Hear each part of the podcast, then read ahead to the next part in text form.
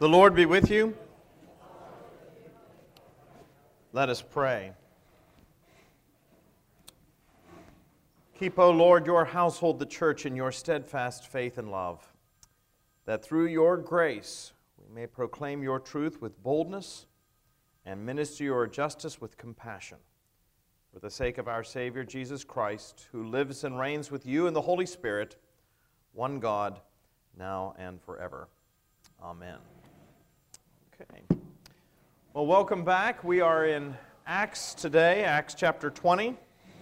If you have your Bibles, we'll open up and we'll start at Acts chapter 20, verse 1, and we're going to go ahead and read through verse 16 today. Uh, just a reminder that when we pick up in Acts chapter 20, uh, Paul is preparing to leave Ephesus. Uh, he has preached the gospel there uh, over the course of two years. And there, at the end of those two years, there had been that great uproar. Uh, the gospel had begun to make inroads not only into the society, but it had had an impact upon the economy. Uh, the silversmiths were deeply upset by the fact that as people were converted to the Christian faith, they were abandoning their paganism, abandoning these pagan practices, and in particular, the worship of the goddess Artemis. And as a result, they brought a charge against Paul, and there was that great riot in Ephesus. Now, Paul was vindicated in the end, um, but Acts chapter 20 does signal a turning point in the narrative.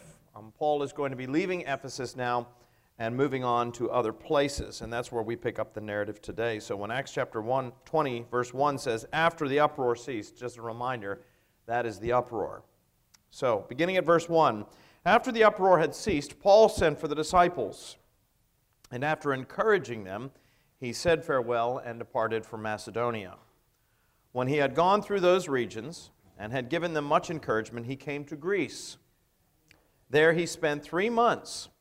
And when a plot was made against him by the Jews as he was about to set sail for Syria, he decided to return through Macedonia.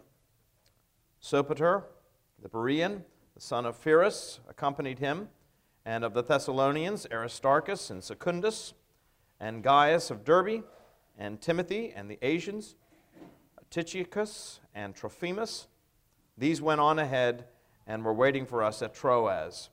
But we sailed away from Philippi after the days of unleavened bread, and in five days we came to them at Troas, where we stayed for seven days.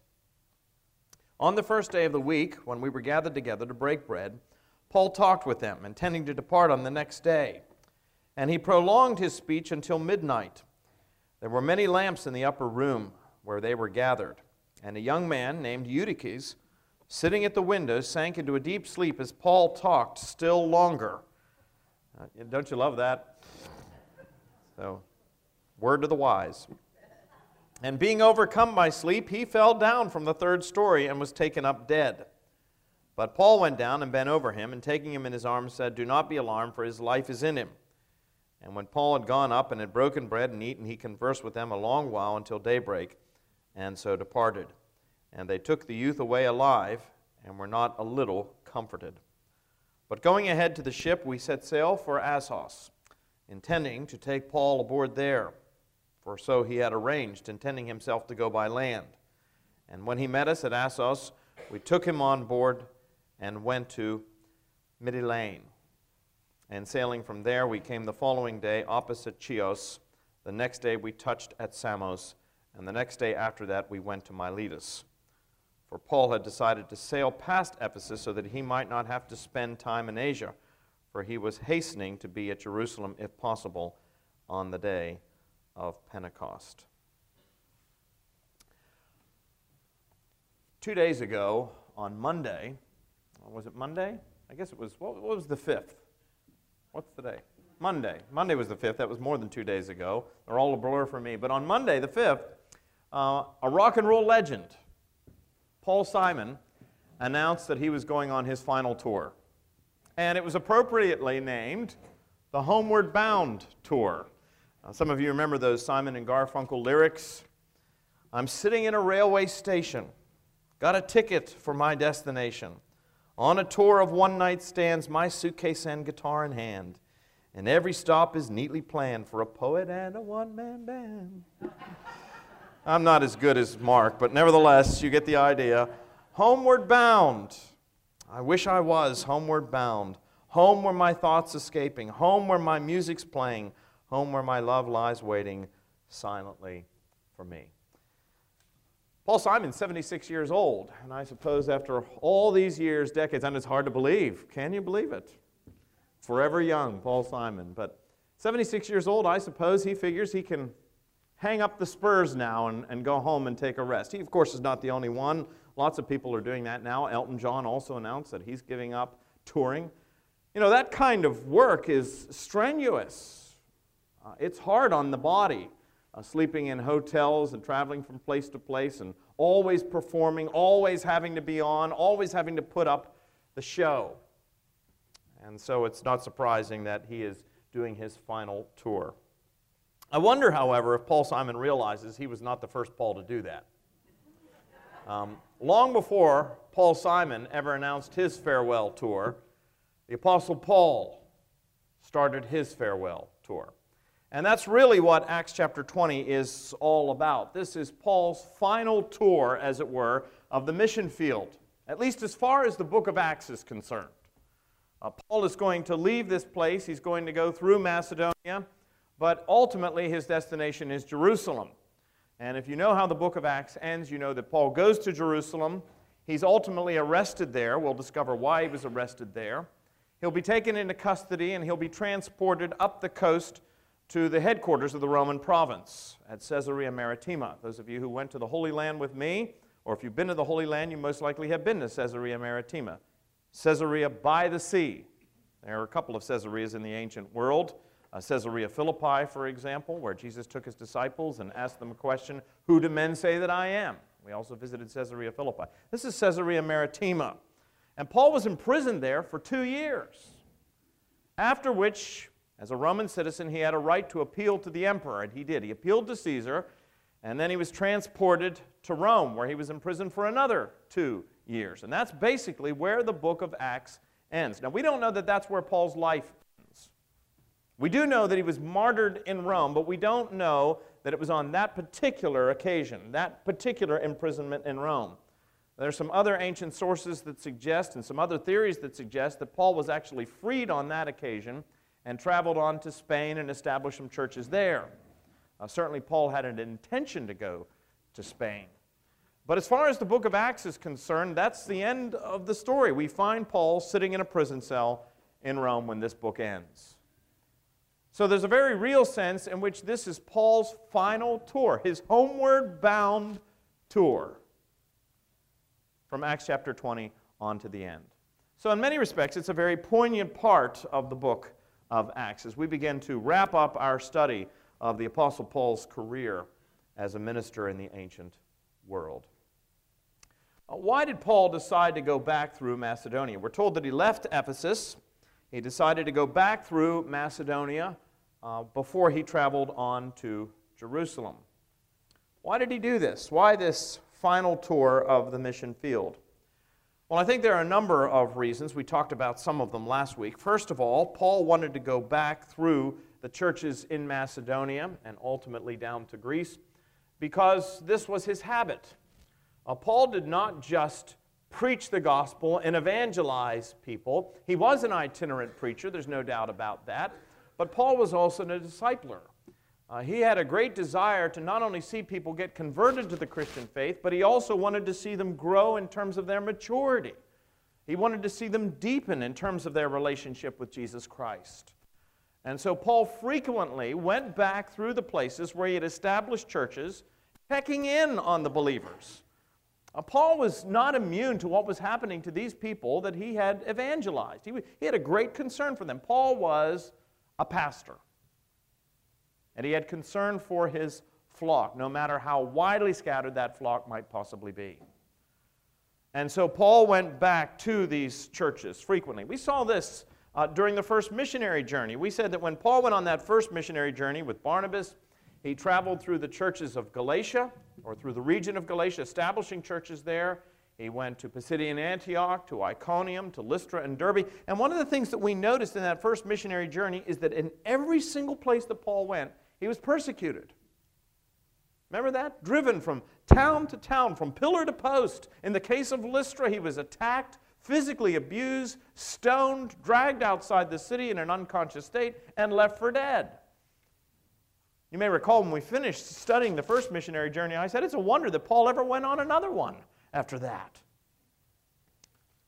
But what's most fascinating is that when he gets to the end of that first missionary journey, and he knows he's got to report back to the church in Antioch, the church that had sent him out, we said the most direct route from Derbe was to travel overland through modern day Turkey, which would have taken him through his hometown of Tarsus, where he could have certainly found friends and, and support, but Paul didn't do that.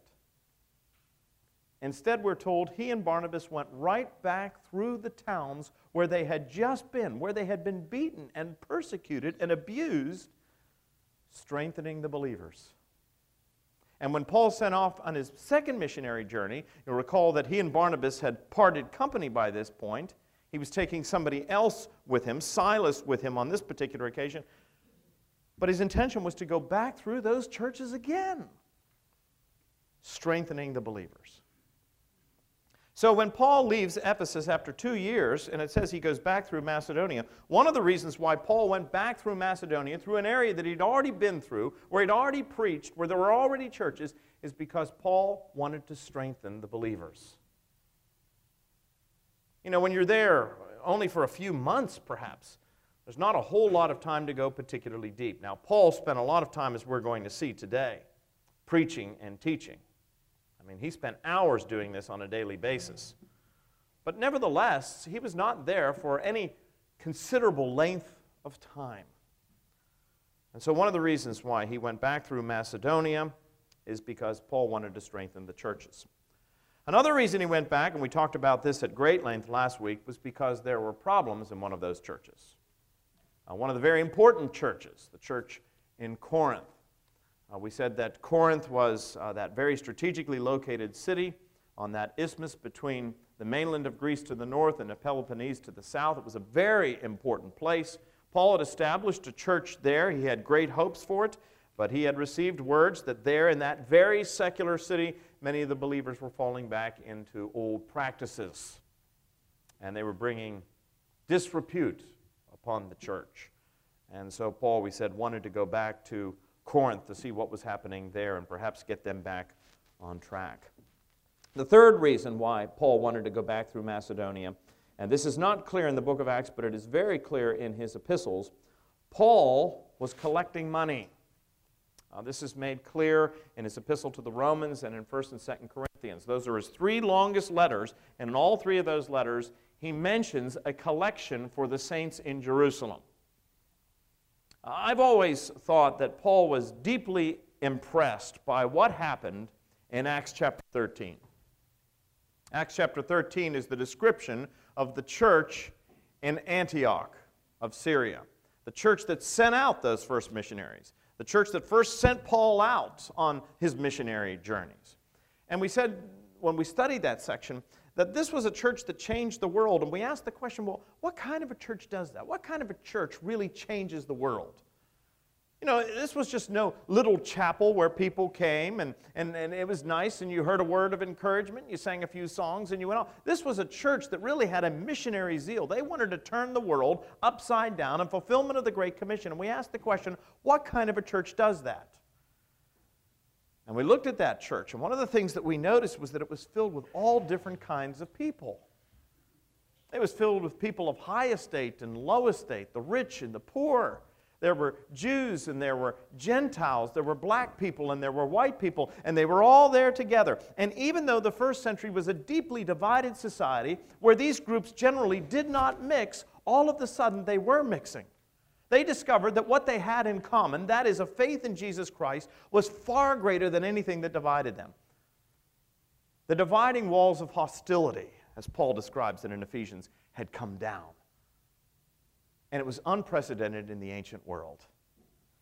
And Paul knew that was a powerful, powerful witness to what the grace of God in Christ could do. And so he was collecting money for the saints at Jerusalem from the Gentile churches. The church in Jerusalem was a very important church. It was important primarily because of where it was located. It was Jerusalem. It was the first church. This is, of course, where Jesus died, in Jerusalem. It's one of the reasons why Jerusalem is still one of the most important cities in the world today. It's not as big as Chicago or London or New York, but just watch the news. And Jerusalem is at the heart of it all. Why is it so controversial that the president has decided to move the embassy from Tel Aviv to Jerusalem? Jerusalem is an important city. It is the spiritual home of three great religions Judaism, Christianity, and Islam. It's an important place. And it was important because it was the place where Jesus died. It was the place where he was resurrected. It was the first place that he appeared to his disciples. It was there that the Holy Spirit came upon the church and it was born on Pentecost. So this was an important church, but it was a poor church. See, the church in Jerusalem was comprised mostly of Jewish Christians. The first believers, we must always remember, were Jews. And they really thought of themselves as Jews, simply Jews who realized that the long promised Messiah had arrived. But because they had embraced Jesus Christ, they were rejected by everybody else. They were rejected by their fellow Jews because they had accepted Christ. But they were also rejected by what? The Roman authorities, who had problems with Jews to begin with, and particularly these Jews. Why? Because they worshiped a man who had been condemned and executed by the Romans as an enemy of the state. He claimed to be a king when there was no king but Caesar. And here they are claiming that he was back from the dead and alive again. And so that church was really persecuted. And so, what Paul wanted to do was collect a fund, an act of benevolence on behalf of the Gentile churches for their brothers in Jerusalem. And Paul thought that if he could take that money to Jerusalem and give it to the saints there and say, Here, this is from your brothers and sisters elsewhere, and they would say, Brothers and sisters, where? And he would have said, Well, in Galatia, in Asia, in Macedonia, all these places. Paul thought that would be a powerful Christian witness. Well, it was a very noble idea. It didn't work out well, by the way, unfortunately for Paul. But it was a very noble idea.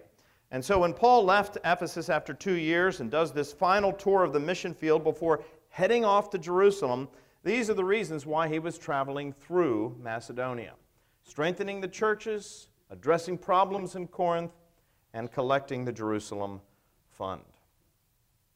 Now, I don't want to spend any more time on this except to note the people that were accompanying Paul at this point.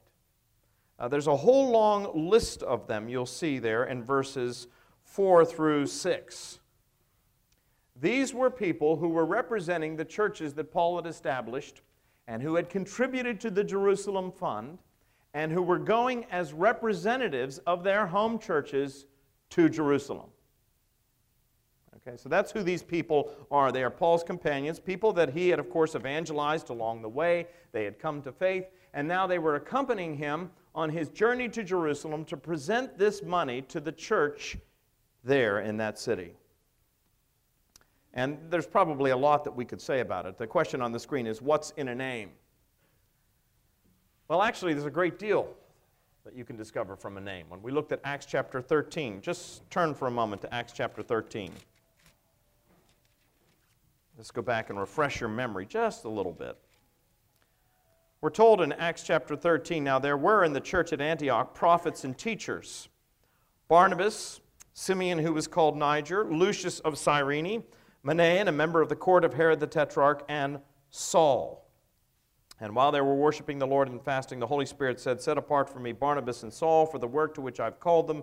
And after fasting and praying, they laid their hands on them and sent them off. And as we know, the world was never the same again. But it's interesting to note that Luke says there were in that church prophets, translate that preachers, and teachers.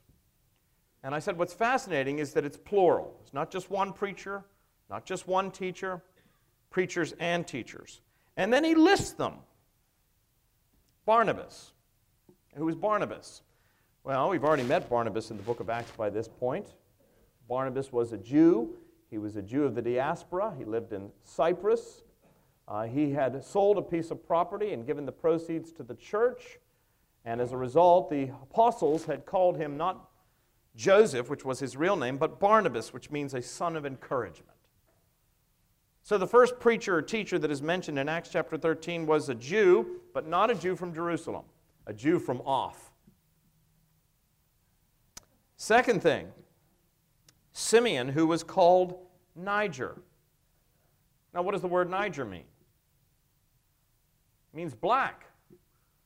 So, presumably, this was a black man. Simeon, who was called Niger. So, you have a Jew, but a Jew from off living on Cyprus, who is worshiping and working alongside as a preacher and a teacher, a man named Simeon, who was presumably black. And they're working alongside Lucius of Cyrene. Lucius of Cyrene. The word Lucius is a Latin name. So presumably this man is not a Jew, he is a Gentile, and he is from Cyrene.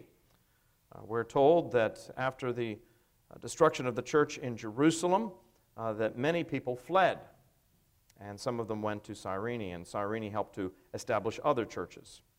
We're told that there was Manaen, a member of the court of Herod the Tetrarch. Well, this is the long line of Herods. There were a whole host of them. None of them were particularly good.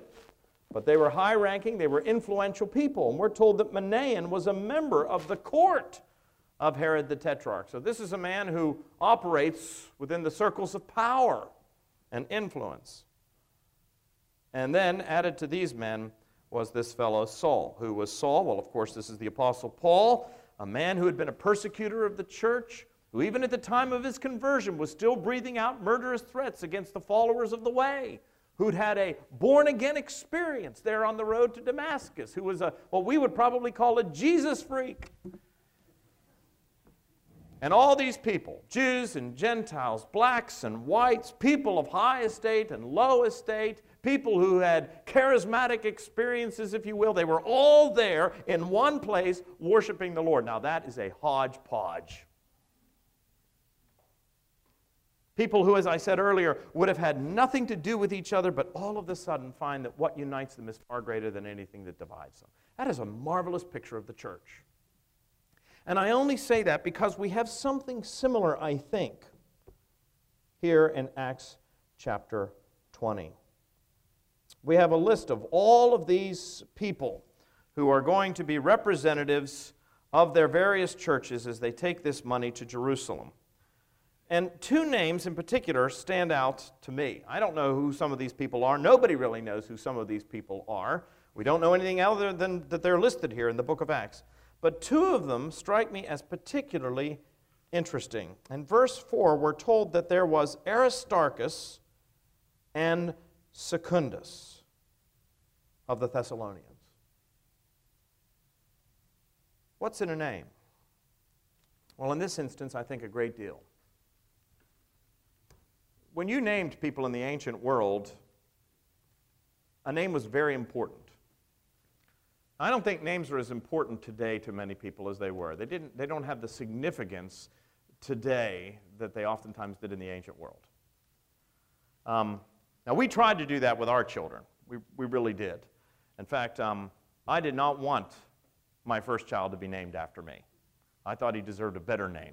But my wife said, I gave birth, I'm naming the first one. So, you know, so it kind of trumped me. And so she insisted that the first child should be named for me. So that's what we did.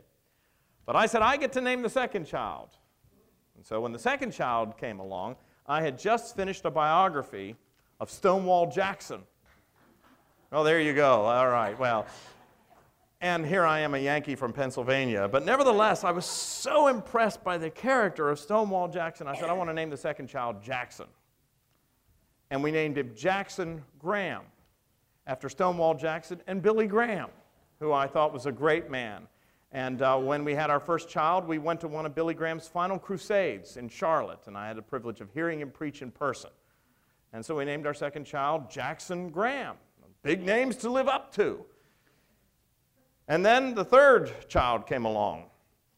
And my wife had just finished a biography of Queen Elizabeth II. I was so impressed by her Christian faith. But she had a beloved grandmother who had been named for one of her father's favorite characters from literature, Cora from the uh, Last of the Mohicans. And so we named our daughter Cora Elizabeth.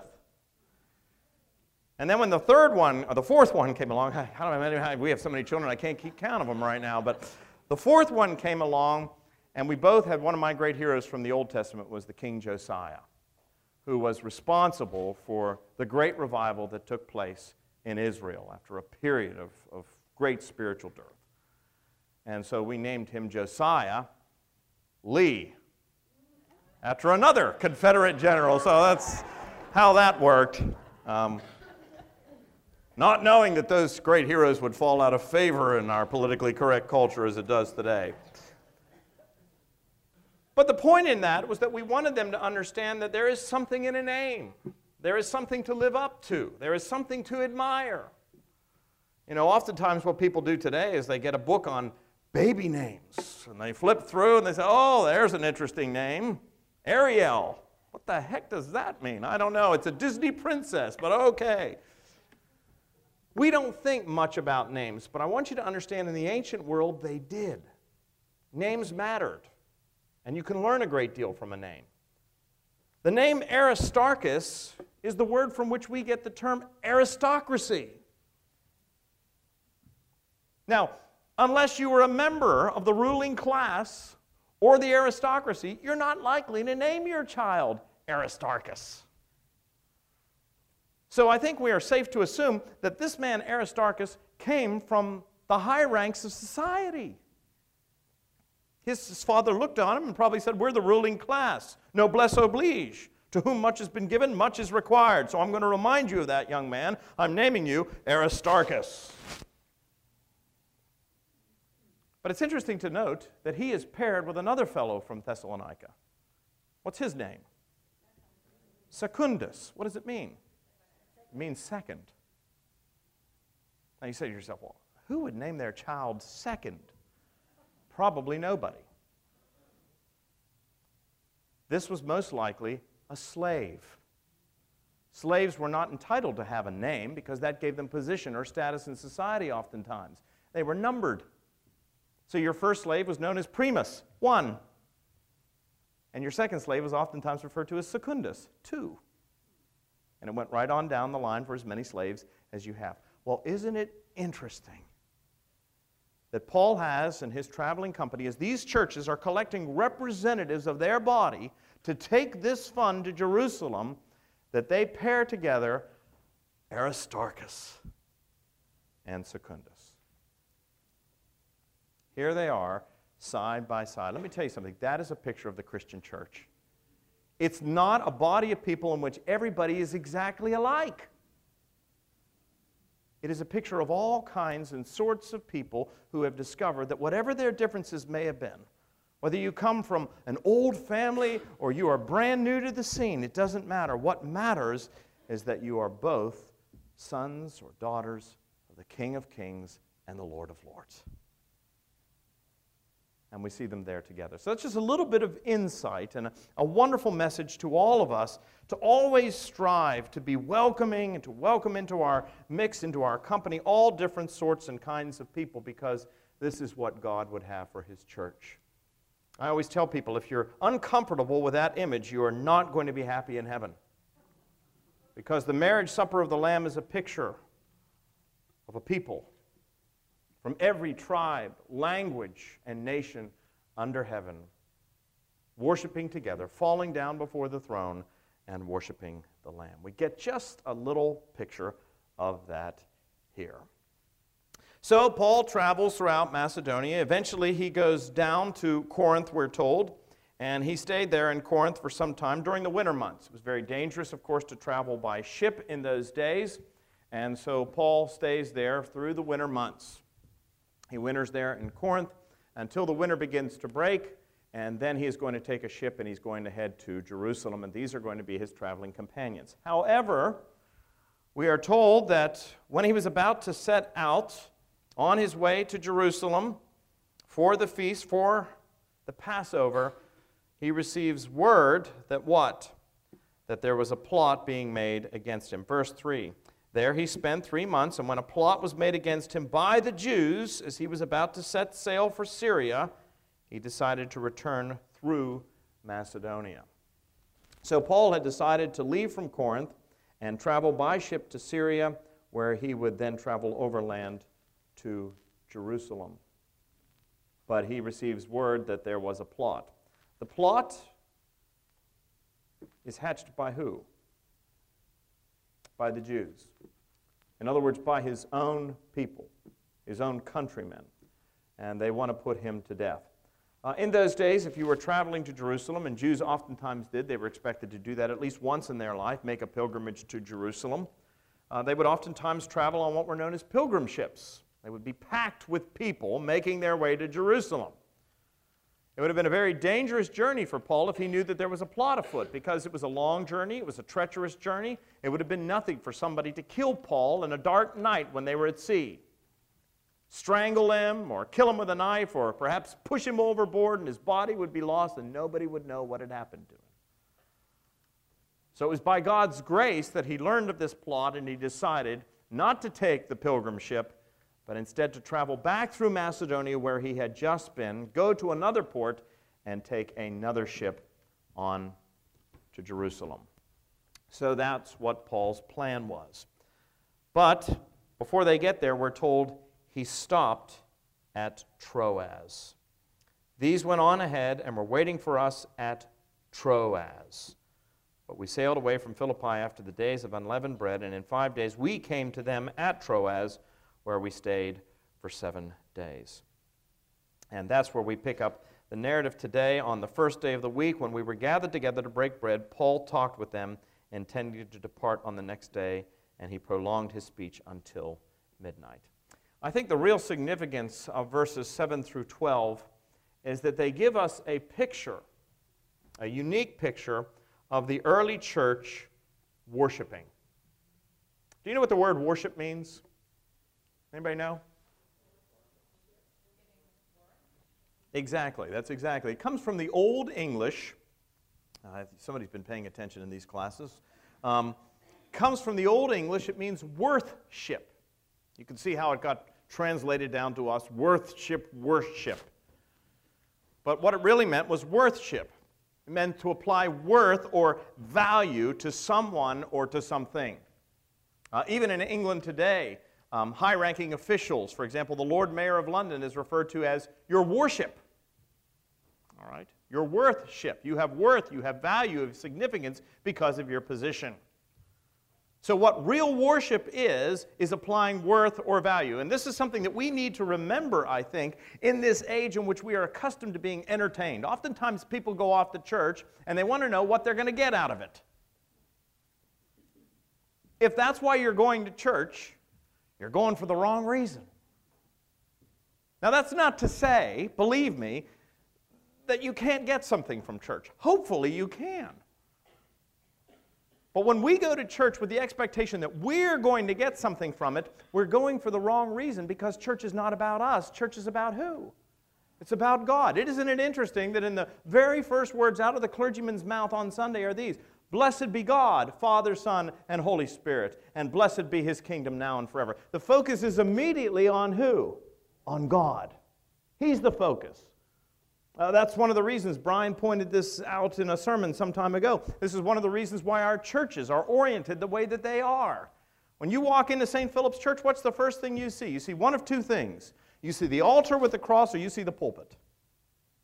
Both of which bring your attention not to yourself, but what? To God. That's the whole idea. That's what worship is really all about.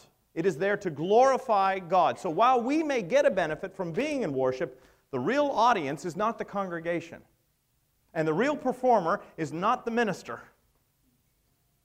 God is the audience, and we are the performers, and we are there for His glory and for His pleasure. That's the real point of worship. So we get a picture of what worship really looked like in the early church. And presumably they had their focus right. So, if we want to worship properly in such a way that it pleases God, certainly we want to take a look at how the early church worshiped. How did they do it? Well, we get a great picture of it here in Troas.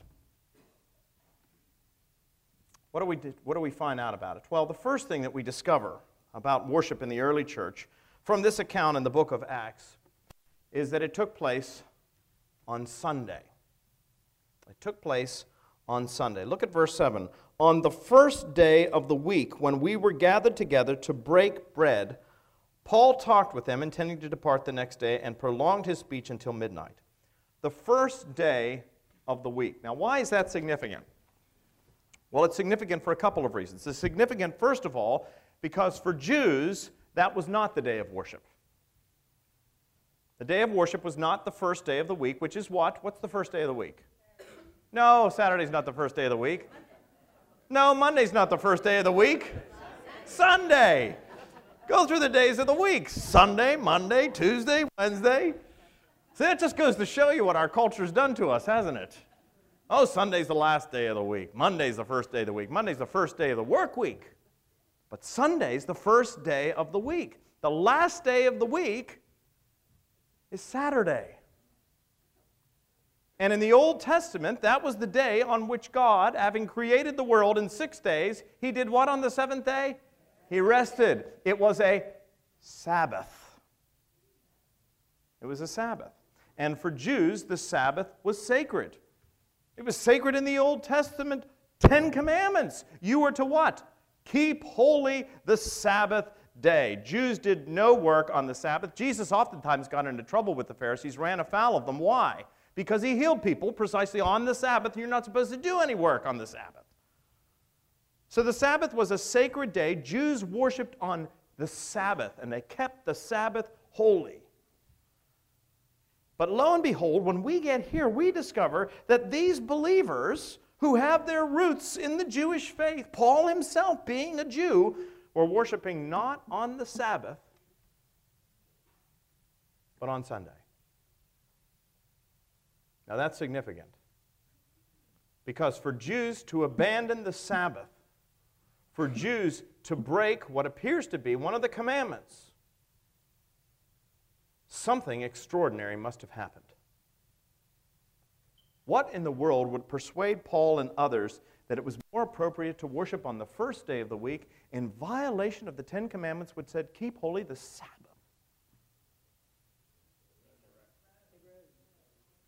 What happened on the first day of the week? Jesus rose from the dead. The resurrection. And from that moment on, the early believers began to worship on the first rather than the last day of the week, and they began to call Sunday the Lord's Day. Why? Because it was his day. It was the day that he rose. It was the day that he triumphed over death and the grave. That changes everything. We are no longer under the law, we are now under grace. Why? Because he has triumphed over these things. He has fulfilled the law by his righteous death and his glorious resurrection. And so Sunday became that glorious day. It was the Lord's day, holy unto the Lord. At least Chick fil A understands that. And they stay, they stay closed on Sunday, but they understand the significance of that. This was the new Christian Sabbath. Now, that's important for us. Why?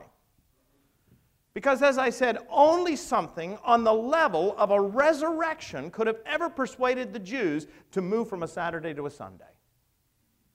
For centuries, they had worshiped on Saturday. To me, that's one of the most powerful evidences for the bodily resurrection of Jesus Christ from the dead. Fact that the community suddenly stopped worshiping on the last day of the week and they began to worship on the first day of the week, extraordinary.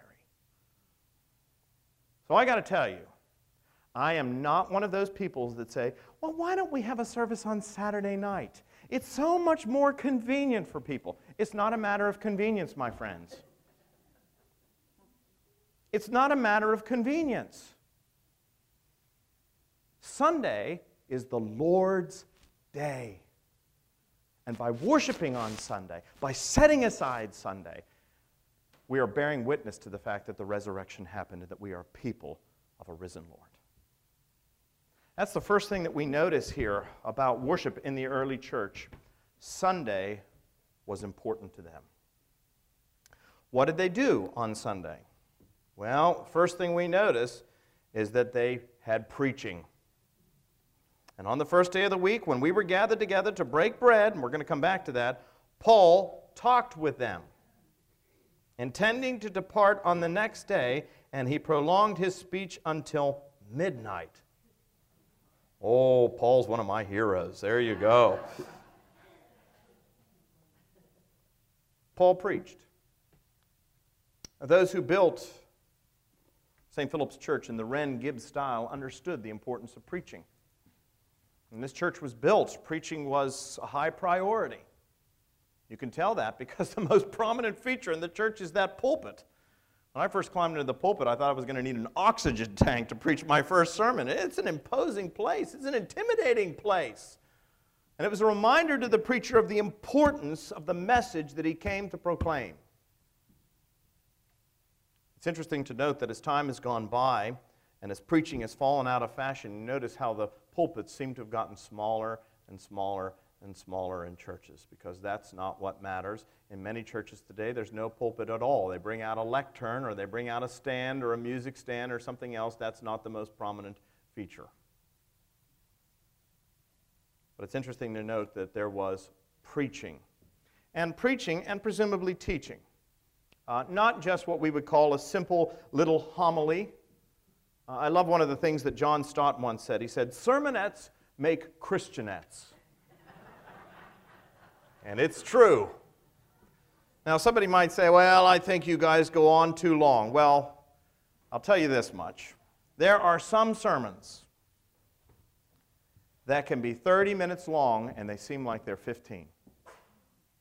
And then there are other sermons that seem like they're only 15 minutes long, but they seem like they're an eternity. Until midnight, where you fall asleep and fall out the window. exactly. But one thing is very clear preaching was a priority. Paul gave, here in Acts chapter 20, a long sermon. It's a long sermon, and it's very clear it is not aimed at entertainment. Now, that's not to say it didn't have some entertaining elements in it. It's not to say that Paul was not an engaging speaker. I don't think Paul was by any means boring. And I can tell you right now, Jesus was not. If you've got these images of Jesus as sort of Caspar Milquetoast, sort of effeminate Jesus out there, sort of very pious, let me tell you, Jesus was a rough and ready sort of fellow. First of all, he spent all of his life, the early part of his life, in what? A carpenter shop. Everywhere he went, he walked. And he walked long distances. Jesus would have been muscular, he would have been strong, and when he told a story, he knew how to tell a story. He talked about camels creeping through the eye of a needle. He knew how to hold a crowd and convey a message. I don't think Paul was by any means boring, but I can tell you he did not aim at entertainment. His purpose was not to entertain, his purpose was to edify. There are lots of preachers out there, if you can even give them the name or title of preacher, who are very entertaining. But just because something is touching doesn't make it healing. And there are lots of sermons out there that are entertaining, lots of sermons that are out there that are touching, but they're not particularly healing when it comes to matters of the soul. Well, I can tell you right now, Paul did not aim at entertainment. And there's nothing that indicates, given what happened to Eutychus, that he was aimed at some sort of an emotional response. You know, there are some preachers that, that they feel if they can make you cry, they've been effective. And so they'll aim at an emotional response. There are some worship services that that's what people are looking for. I'm looking for an emotional response. And so you'll sing that same chorus over and over and over again until what? Until somebody breaks down in tears. I call those 7 Eleven songs. Seven words sang 11 times. Now, that's not in any way meant to be denigrating toward contemporary Christian music because I'll be honest with you, there's some very good contemporary Christian music out there. But I've been in churches where the whole purpose, in fact, I was in a worship service one time where we're waiting for the sermon to begin, and they started out with this whole set of music. And I mean, people were standing up and they're waving their hands, which is fine. I don't have a problem with that, by the way. I know some of you might say, oh, I can't. I don't have a problem. If you want to raise your hands and worship, that's perfectly fine. Why should we not get excited about the Lord Jesus Christ and the power of the Holy Spirit and God's presence among His people? We stand up and shout and make a fools of ourselves at football games, and then in church we're just sort of. And we dare not laugh either. There's nothing wrong with raising your hands in worship. Everything needs to be done, however, in decently and in order. But I'm sitting there in this worship service, and at one point, the minister got up when it was time for the sermon, and he said, You know, we're just so caught up in worship right now, we're not going to have a word tonight. We're just going to sing. And he sat down, and I thought, Well, that's that. Because what? Because unless God's word is preached, we're not hearing a word from Him. That's primarily how God speaks to us through His word. Now, He can speak to us through songs, don't get me wrong. Sometimes He speaks to us through the words of the minister, praise the Lord. But God doesn't promise to bless those things. What He does promise, what the book of Isaiah says never comes back void or empty, is the word of the Lord. So if you go to a church and preaching's not a priority, get out of there. You may be entertained, but you're not going to be edified. You may be touched, but you'll never be healed. Don't come for Jeff Miller. Don't come for Brian McGreevy. Don't come for Andrew Odell. Don't come for Ryan Street. Don't come for Mark Bouton. Come for the word of the Lord. In the Old Testament, when the nation of Israel wandered far afield, it was because there was a famine in the land for the word of the Lord. That's what we need and we need it desperately. So, Paul was not aimed at an emotional response, which is not to say that sometimes people didn't get emotional. Of course they do. The word of the Lord can cut to the quick and it can make you emotional, but that's not what it's aimed at. Your whole aim is to get people worked into a froth. Well, that's, that's not the only way to do it. So, this was a church that placed a priority on preaching. Here's something else they celebrated the Lord's Supper figures very prominently here on the first day of the week when they were gathered together to break bread. Now, presumably, the preaching took place because we're told that after Eutychus fell out of the window and died, they went back upstairs and they broke bread. But the breaking of bread was very important. And the breaking of bread was not just a fellowship meal, this was always a reference to the Lord's Supper in the New Testament. So, this is an emphasis upon word and sacrament. This is the beauty of the Anglican tradition, my friends. If you go in to some traditions of the church, I think, for example, in many of the Protestant traditions, and I know I've got people out there that are non Anglican, so don't take offense, and I know I've got some people out there that are Roman Catholics, so don't take offense. But one of the things that you'll notice is that in a lot of Protestant churches, the emphasis is all on the preaching. You get 45 minutes, oftentimes, of very good exposition. You, come in, you sing a hymn, you have a prayer, 45 minutes of good Bible teaching and exposition, sort of the sort of thing that I'm trying to do here. And then you sing a hymn, have a prayer, and everybody goes home, and you're blessed. But then you go to the Roman Catholic Church, and what? They celebrate the Lord's Supper. Jesus said, Take and eat this. Do this in remembrance of me. Every time you get together, break the bread, give thanks, and remember the Lord until he comes again. But I've discovered that oftentimes the sermons are more homilies than they are a serious exposition of the Scripture.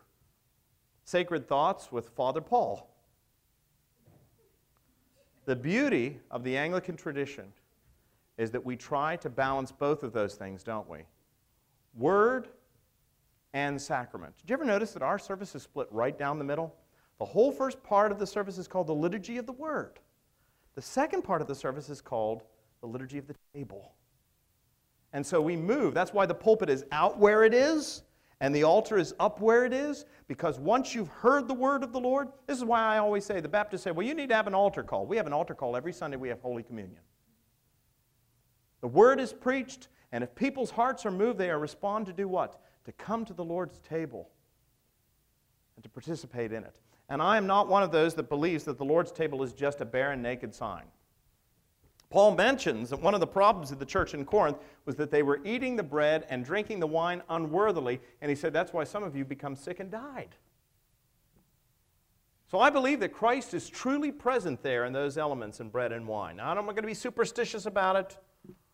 But in some mysterious way, the Lord is present in a very real way. The Lord's Supper was a part of worship in the early church. It should be a part of worship in our churches today.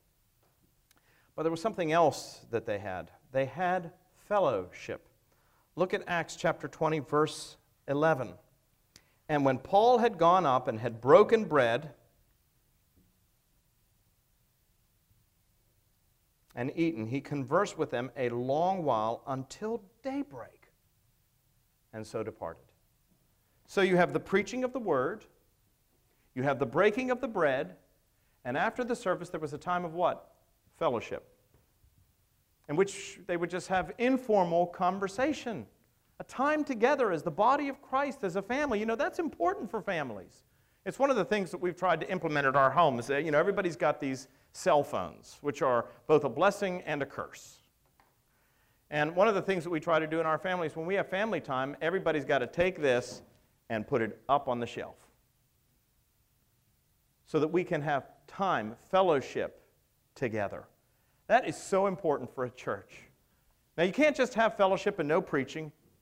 You can't just have preaching and no Eucharist. You can't just have Eucharist and no preaching. These things go together. It's a package deal. But it's so important for strengthening the body of Christ, to encourage one another, to build each other up for the work of ministry. And all of those elements were present. We notice this is exactly what we saw in Acts chapter 2. The earliest church is depicted as what? They devoted themselves to the apostles' teaching, to the breaking of bread, to fellowship, and to what? And to the prayers. That is praying for one another. I'm so thankful for Frenchie Richards and uh, her team of prayer warriors who've come alongside to assist us at the Wednesday night service. It's one of the things that we've implemented during communion. At the two side doors, we have prayer ministers because we are to bear one another's burdens and so fulfill the law of Christ. We can go there and we can unburden and pray for one another. The prayers of the clergy are not the most efficacious prayers necessarily. People think, seem to think we have a toll free line, and if you go to the clergyman, it's going to be a whole lot better. We can pray for one another. And so they did. And that brings us to Acts chapter 20, verses 13 and following. But before we get there, of course, what everybody wants to know is what about Eutychus? What, what about this young man? I got to tell you, this is the most encouraging part of the story as far as I'm concerned. I get a little hot up here. I mean, Paul was one of the greatest preachers that ever lived. He was an astounding man. He had an astounding ministry. And it's such an encouragement to know that people even fell asleep during Paul's sermons. wow! That takes a great burden off a man, I'll tell you. You can picture the scene. Uh, Paul's up there. He was going on. He, he, was, he really felt that he had to get the message across. And um, he was going on. It's midnight. You can just see. We're told that the lights were flickering, the air was stale sort of like it is in here right now. And Eutychus is doing his best. You know, the spirit is willing, folks, but sometimes the flesh is just weak. And Eutychus is up there on that third story window trying to get a little air, trying to wake up. When my wife had our first child, I was the rector of a little church up in the northern part of the state um, place called Cheraw, South Carolina. I was the only man, I was the only priest. It was tough duty in those days. And uh, I was 24, 25, I guess, at the time. I'd just been ordained a deacon and passed on to become a priest. And I was about 25 or 26. And I'm up there preaching my heart out. I mean, I am giving it everything. And the rector's wife, who's just given birth, is sitting down there in the front pew I mean, completely going out. And I had to say to her, Kristen, after church, I said, You can't fall asleep. I'm trying to stay awake, but the baby was up all night long. And she said, I'm trying to let you, you know, get some rest so you can preach. And I said, Well, you can't fall. I said, It looks real bad. When the rector's wife is in the front pew drooling, I said, You got to stop that. You got to cut it out. And, and she said, Okay, I'll try. I felt so bad. She'll tell you a true story. So a couple of weeks later, uh, she was getting changed, and I noticed had, she had all these red marks on her leg. I said, My gosh, what happened to you? And she said, Oh, it's from church. And I said, What do you mean it's from church? And she said, I was stabbing myself in the leg with a pen trying to stay awake during your sermon. oh, well. I said, Whatever you do, stay away from the third story window. Don't sit in the balcony. Um, it happens. Uh, it happens, and poor Eutychus, he fell out. I'm sure they never let him live it down, no pun intended. But at any rate, he fell out of the window, and uh, when they went down, we're told he was taken up dead. Uh, but Paul went down and bent over him, and taking him up in his arms, said, Do not be alarmed, for his life is in him. Was he dead? Or did he just appear dead? Um, we don't know. We don't know the answer to it. Uh, the text seems to say both. It says when he went down, uh, he was taken up dead. What does that mean? Taken up as though he were dead, looked as though he were dead? Because Paul comes down and says, Don't be afraid, his life is in him. We don't know. Perhaps it was a resurrection. Paul certainly had the ability, by God's grace, to do that sort of thing. We know the apostles did. Um, Peter raised people from the dead. Um, Jesus certainly, we know, raised people from the dead. In the case of Jairus' daughter, it was a very similar situation, not that she fell out of a window, but when they got there, the mourners had already arrived. The girl was up there on the, on the bed, and Jesus went in and he said, Don't be alarmed, she's not dead, she's just sleeping. Well, people in the ancient world generally knew when people died because death was such a prominent thing. They didn't live long. The average lifespan in those days was about 35. So, you know, if you were 40, you were you were an old person, and some of you would be an absolute miracle living in the first century. That's the way it was in the ancient world. And so they, presumably they understood this sort of thing. And yet Jesus said she's not dead, she's just sleeping. Well, did he mean that she had not died? That she was really just in a deep coma? No, I think he meant she was dead. But as far as Jesus was concerned, he had come there to wake her up. So was it a case where Eutychus had died? Well, perhaps. Perhaps he was dead. But if he was, it's a powerful picture of you and me, isn't it? We pass through this life oftentimes in a very drowsy state when it comes to spiritual matters, oblivious to the importance of these things. We sort of fade in and fade out of consciousness when it comes to the things of God. We're dead in our trespasses and in our sins. That's the way Paul describes us in Ephesians. But God, who is rich in mercy, did what? He made us alive even when we were dead. It is by grace that you have been saved, not by works, so that no man may boast. I think Eutychus is a powerful picture of us. So often, our spirit is willing, but our flesh is weak. But God is a God whose property is always to have mercy, to forgive, and to restore, and to bring new life. It's a powerful final tour that Paul has. When we come back together again next week, we'll take a look at Paul's farewell to the Ephesian elders.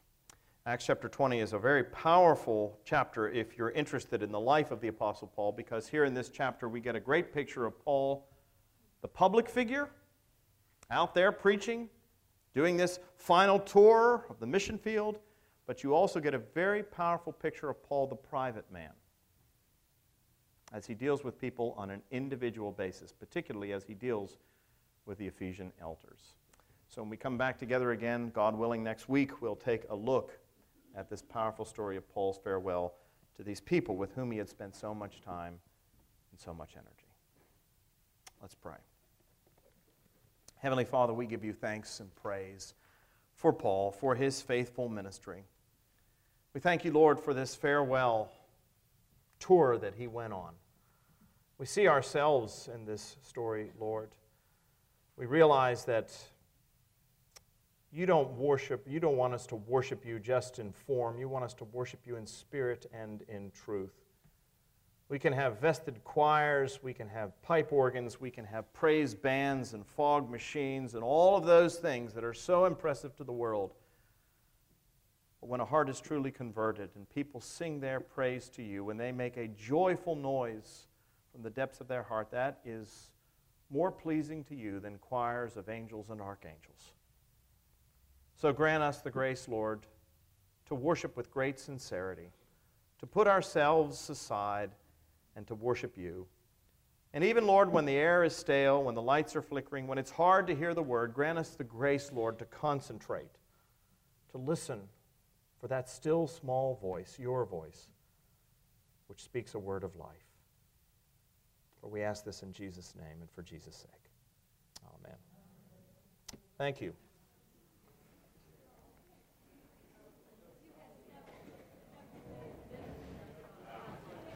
What's that?